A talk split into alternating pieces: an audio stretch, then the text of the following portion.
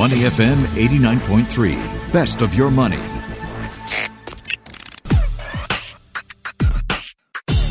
Money and Me on Your Money, only on Money FM 89.3. 10.05 on the clock. What does Trump's battle with COVID and the lack of further stimulus in the U.S. mean for the stock market? Asian stocks look set for gains today on renewed optimism that U.S. lawmakers could still reach a piecemeal agreement on fiscal stimulus, but there is a positive COVID test to still think about in terms of impact on markets. Also, you may have heard Singapore's first money market ETF, the Phillips SGD Money Market ETF, debuted on the SGX. What is a money market ETF? And perps or perpetual bond issuances have been recorded to fall to a six year low in Singapore. What are the risks of investing in perps? And the CSOP Asset Management is widely expected to be the world's largest China government bond ETF. What do you need to know about this as an investor? We turn for the answers now to Swapnil Mishra. He's head of private wealth at Kristal.AI. Good Thursday morning. How you been, Swapnil? I haven't talked to you in a while. I know. I've been well. Thank you so much. And and yeah, nice to be here again. Uh, it's been a break for some time. yes, it has been too long. All right. What have you been uh, monitoring in terms of markets' reaction to fears around Trump's health following, you know, so many mixed messages about what the state of his health really is? yeah, it has been. Uh, you know, in fact, it reminded me of one of those stories. I don't know if you've read the Aesop fables, the story of the fox and the sick lion. I can remember that one. Remind me how that goes.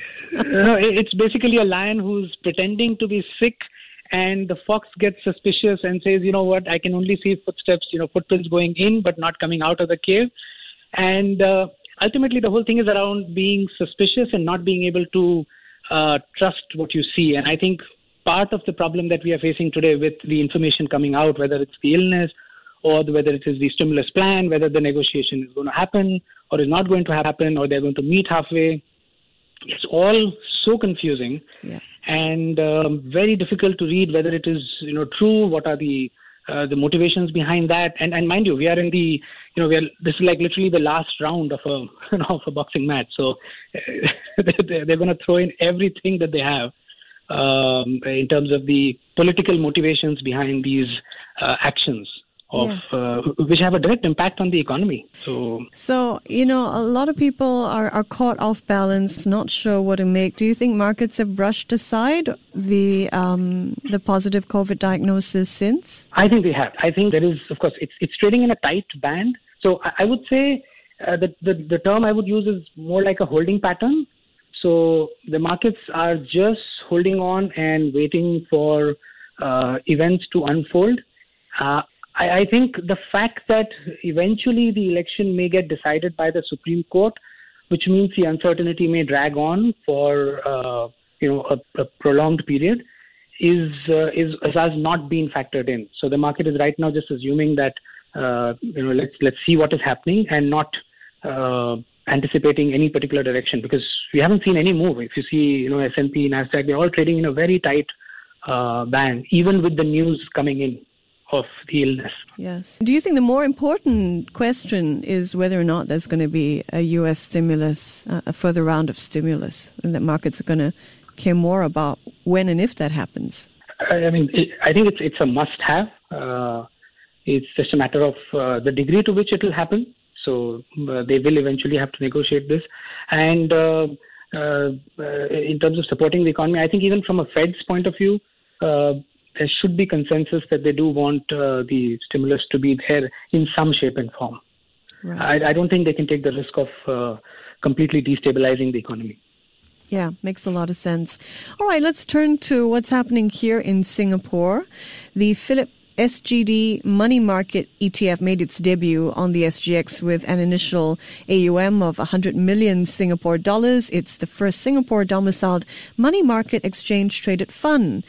Uh, the ETF aims to offer fund managers and brokerage firms an additional liquidity management tool meant to improve yield of clients' cash deposits.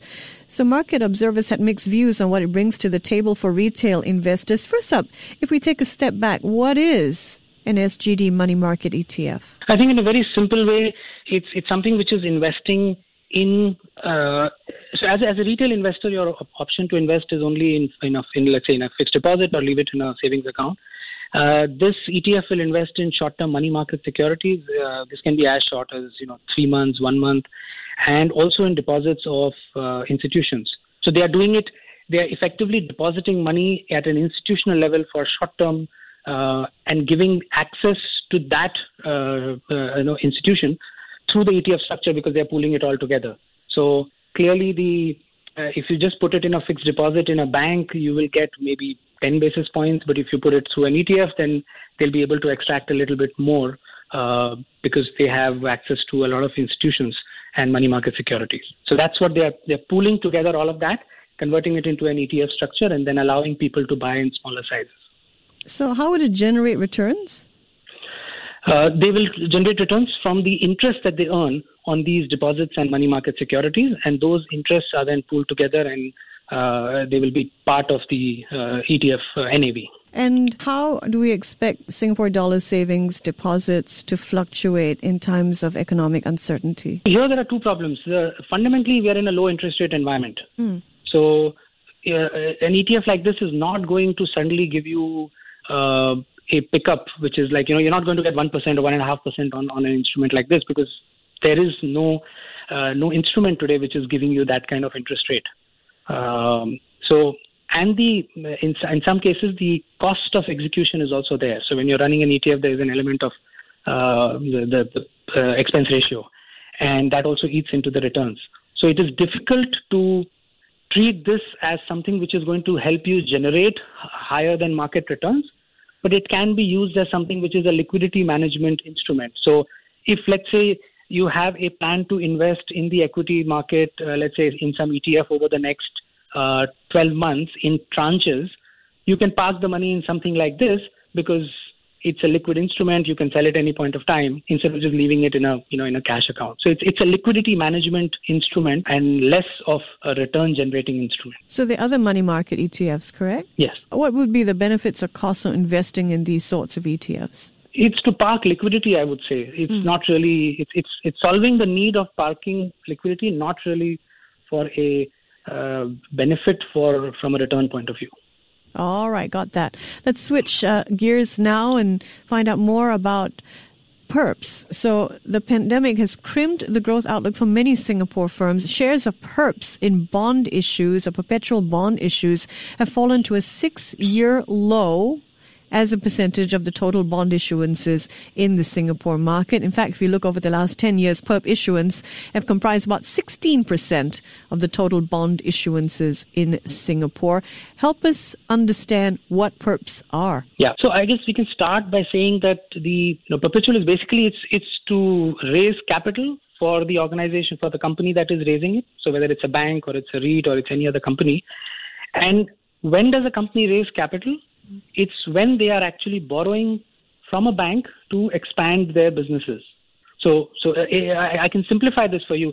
If I am looking to buy a house and I need to borrow money from the bank, I need to put my equity capital when I go to the bank to borrow money.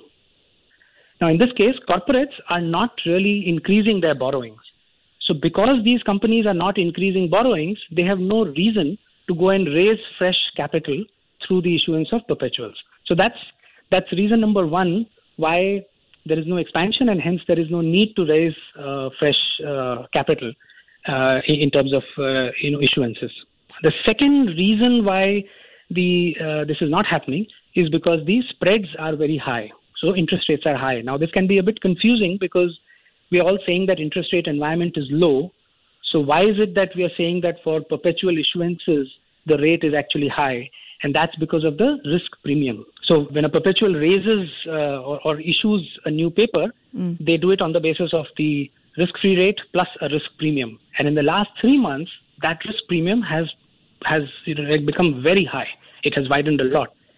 And so it is so expensive that it is prohibitive for a company to raise money at that point of time. And that's what we saw in the last, I would say, four months. All right. So when we read that there's been a fall in perps in the SG market, What do we take from that? I think we see that companies are not expanding and they are waiting for interest rate spreads to at least become more reasonable. And that will only return when the outlook for the economy is improving. And which is why I think in this recent weeks we are seeing a, you know, uh, like, you know, some of the players are coming back. And that's a good sign because that means the outlook is positive. There is expansion happening. Uh, there's more borrowing that they're going to do and they're going to come out with more issuance. And spreads have also kind of come back to at least, you know, uh, slightly better levels. All right. Help us understand uh, what REITs are doing with perps. Earlier this month, Ascendas REIT, which is currently yielding 4 plus to 5%, sold 300 million green subordinated perpetual securities at an initial distribution rate of 3%.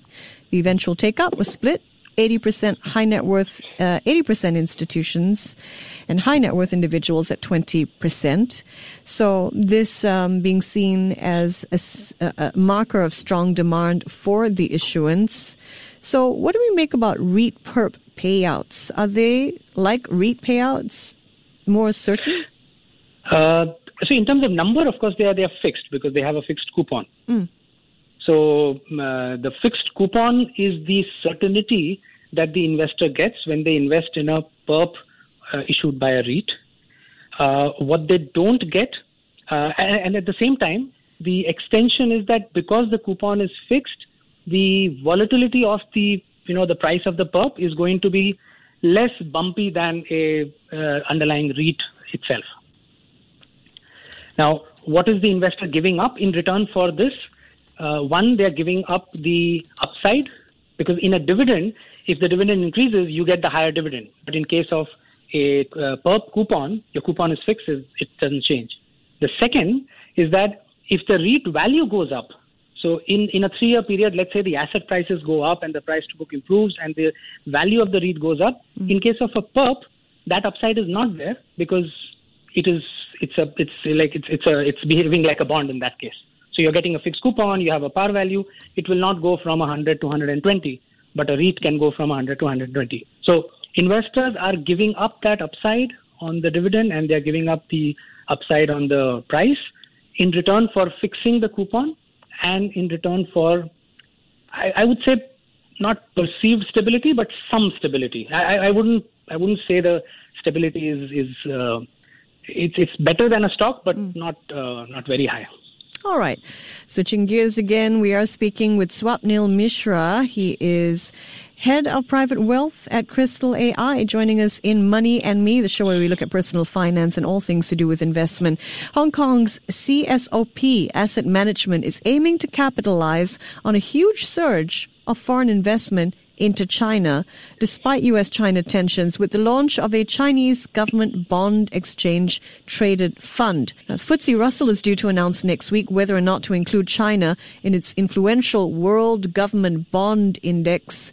So, help us understand the ETF CSOP and its move into China's government bonds. What does this mean for investors? Uh, in the current environment where everyone is searching for yield, and uh, the the avenues are limited. Uh, I think inclusion or access for investors to something like this, it's uh, it's interesting because it adds an element of you know one more uh, choice. In terms of the Chinese bond market itself, it has grown. Uh, in, in fact, in 20 years, it has now overtaken Japan as the second largest in the world. The challenge has been its inclusion in the you know the World Group uh, Government Bond Index and its acceptance almost as an alternative to U.S. Treasuries. And that's something which is partly a case of perception, partly a case of being included in some of these things, uh, some of these indices, and the availability of ETFs. And hence, the availability of an ETF which helps you access the Chinese uh, government bond risk is uh, is interesting because now, if you're looking at uh, safety assets, U.S. Treasury is not the only alternative. One can say, okay, let me put you know 20% uh, in in the Chinese government bond, and and access uh, that for the uh, for the income and uh, the sovereign risk. Okay, so in the context of Chinese-U.S. tensions, um, how how can investors look at this particular ETF as part of their portfolio? Is it a you know something that people say that you know um, China tech is is a must have. It's a whole new category of its own that you have to have in your your portfolio. What do you make of this uh, ETF in the midst of all these tensions? How are they likely to impact this ETF? I think for anybody who believes that China tech is almost is, is like a new asset class, and I mm. must say that I personally believe in that. Mm. And uh, I think this complements that thinking process. Mm. That uh, Chinese equity or uh, companies which have a, a more emerging market presence but are based in, in our, our Chinese companies. And similarly for the sovereign risk, am I willing to take China sovereign risk or China government bond risk uh, for fixed income? I think uh, it is making its presence felt, and that's always a good start because now there is opportunity for see with with opening and with access to foreign investors into these securities also kind of brings a a, trans, a, sense of transparency. And as the transparency increases demand increases uh, it, it's a good thing because uh, people investors are getting more choices and they are not only dependent on the US treasury and, and, and choice is always good for investors. That's how I would see it. Yeah, yeah, it's a good place to end things. Before we let you go, Swapnil, what is on your investor playlist? a song that reflects the times.